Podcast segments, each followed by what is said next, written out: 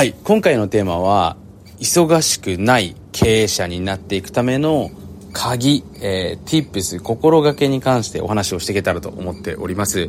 で、現在ですね、僕自身は、えー、先ほど妻にもね、聞かれたんですけれども、会社がね、8個あります。いつの間にかね、気づいたら8個あったっていうのが現状で、で、実際動いてるのはね、5社ですね。あの、全く動いてない会社も実際にあります。なので、動いている会社は5個で、えー、実際にね、北米圏、えー、日本、そしてアジア、えー、まあ、その他の国にね、会社がありましてね、まあ、実際にスタッフを雇ってる会社も、えー、そのうちのほとんどですね、えー、ございまして、なのでチームミーティングだったりね、いろいろと年間の、まあ、有利っていうんですかね、えー、そういったものもあります。で、その傍らで、えー、実際に僕自身は子供も、えー、いましてね、僕が今いる場所に関しては子供の送り迎えっていうのをね、親がしないといけないんですよね。12歳まではね、親が、えー、絶対にしないといけないというルール、法律で決められてますので、子供の送り迎えも、えー、ございますということでね。で、あとは別に僕自身もね、あのー、まあ、自分で日々、こう、なんていうんですかね、えー、例えば家のメンテナンスをしたりとかね、やらなければいけないとされてることですね、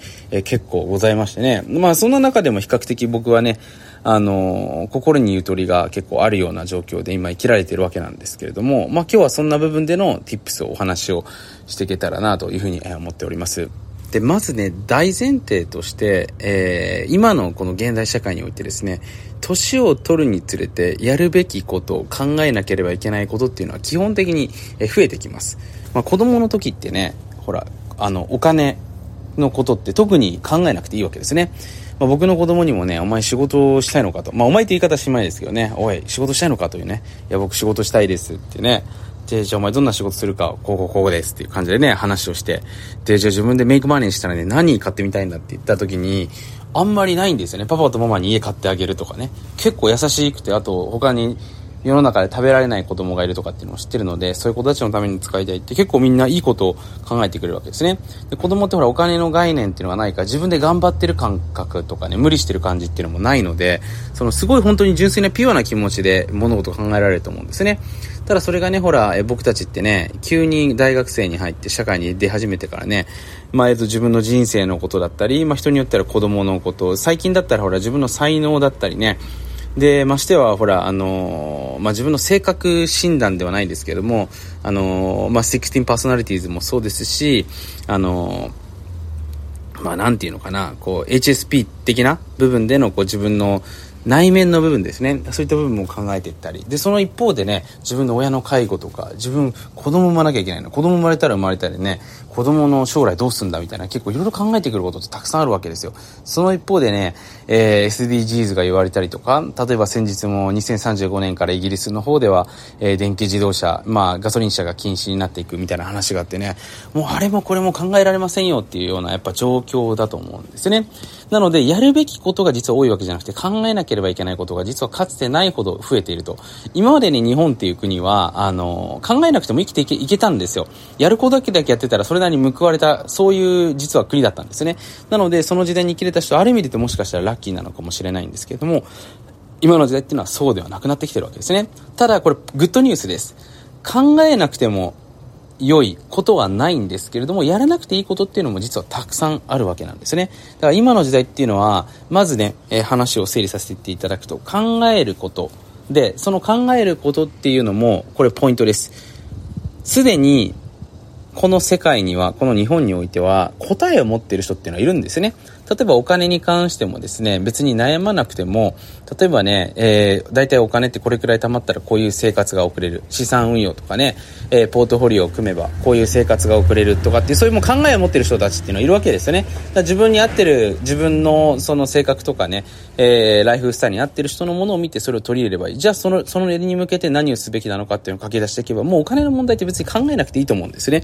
だ僕自身も多くの方がね、お金の問題に関して悩んでるっていうのは、多分自分の今後必要になってくるお金っていうのをね、しっかり洗い出してなかったりね、えー、しているからだと思うんですね。あと自分のほら、欲っていうのを、あのー、しっかりとコントロールできる術っていうのを持ってないでね、ひたすら SNS とか、他の人の Twitter とかね、あのー、そういうの見てると、あ、なんか自分は惨めだなってどんどん思うようになってくると思うんですね。僕なんかも、あの、昔はそういうのよく見てましたけれども、別に今は何にも、えそういうのをね、えー、まあ、見ようとも思わないんですけどね、あの、見ないので、何が起きるかっていうと別にお金使おうと思わないわけですよ。自分が好きなこと。例えばだから今度僕もハロウィンがね、えー、あるので、まあ、それに向けてのその子供と、まあ、奥さんとの楽しい時間だよね過ごすためにこう必要になってくる備品っていうのを自分で欲しかったらそれを買えばいいですしね予算の中でねやっていけばいいわけだと思うんですよだから別に深刻に悩ませるものではないと思うんですね。お金をだからそういった部分をしっかりまず自分の方で理解をしていく。で、もう一つポイントになっていくのはやっぱり原理原則だよね。だ結局ね、お金が不安になってきてしまうっていう人っていうのは、そのお金っていうのは、まあ基本的にはね、稼ぐ、ね、使う、貯める、まあ、貯める、確保増やすですけれども、この3つがあって、自分の中でね、当然、得意な部分があるわけですね。得意な部分、使うのは得意ですという人多いと思うんですけど、じゃあ稼ぐと貯めるってどうなのかな？弱いと。じゃあこれに対して何ができるのかなってことを自分で戦略立ててやっていけば、これって悩みじゃなくなるんですよね。だ忙しくなくなりますよね。だお金のこと。で、あと大体ね、多くの方が悩むのって人間関係のことなんですけども、じゃあ人間関係のことどうする？まあこれはね、結構ポイントがあるんですけれども、僕の中では結構多くの方がね、忙しいって言ってる理由は、人間関係のことで頭がパンパンなんですよ。だ僕もね、これちょっともう一度事前情報としてシェアしますけど、やるべきこととかって結構すぐ終わるんですよ。だ僕もね、さっき、えっ、ー、と、ペーパーワークみたいなものがあってね、僕ほら、海外にも会社経営したりするんで、そのペーパーワーク的なものも結構あるんですね。まあ、書類をこう書いたり揃えたりするのね。で、さっきね、自分で、まあ、来たからやるかってことで時間計ってみたんですけど、10分ぐらいで終わるんですよね、集中してやれば。ちゃんと何をやるかっていうのを自分で明確化して、でもその時にほら、難しいなとかね、他にやることいっぱいあるなっていろいろ考えてやると、何が起きるかっていうと、なかなか進まないわけだと思うんですよ。で、それをやるのに時間がかかって。で、実際にやろうと思っても、なかなか難しいって思っちゃってるんで、もう難しい難しい風になっちゃうんですね。だ実際にやるべきことがしっかり終わるためには、まず自分の脳内がしっかりしていると。で、それにはやっぱり人生の大きな問題に対して、えー、自分なりの考えとか答えだったりとか付き合い方だったりとか前向きな気持ちを持っていることが重要になってきますと。で、まず一つ目お金を話しました。で、続いて大事なのは人間関係ですね。で、人間関係においてはね、まあいろんな人がいろんなルールを持っているわけなんですけど、僕自身がやっぱり思う忙しくないために大事になってくることは、やっぱりいい人と付き合うことですよね、いい人。で、先日いい人って何ですかっていうふうに聞かれたことがあったんでね、僕なりの答えをシェアしたんですけども、まず疲れない人で一緒にいて喜びを共有できる人ですよね。あなたがいて疲れちゃうな。気を使いすぎている。えー、逆にあなたに何にも喜びをくれない人。これは付き合うべき人ではないですよね。で、やっぱりね、人間関係っていうのをしっかり選んでいくっていうことがまず一つ。で、えー、みんなにね、やっぱり好かれるたくなるのが人間ですか。特に日本人はね、そうなんですよ。だから、嫌われる勇気とか考えても無理なんですよね。嫌われたくないんですよ、誰も。僕も嫌われたくないです、誰にも。それが人間心理なので、そこに関してだから深く考えようと思えなくていいと思うんですね。だから自分が本当にね、僕自身は最高の、なんていうか友達とか数名だけいて、もうその人といい関係築けてればそれでいいわけじゃないですか。もっと友達欲しいなとかね、いろいろ認められたいなって思えば思うほど、また忙しくなって余計なことをし始めたりして、そうするとまた、ますますね、めんどくさいことがたくさん起きるんですよ。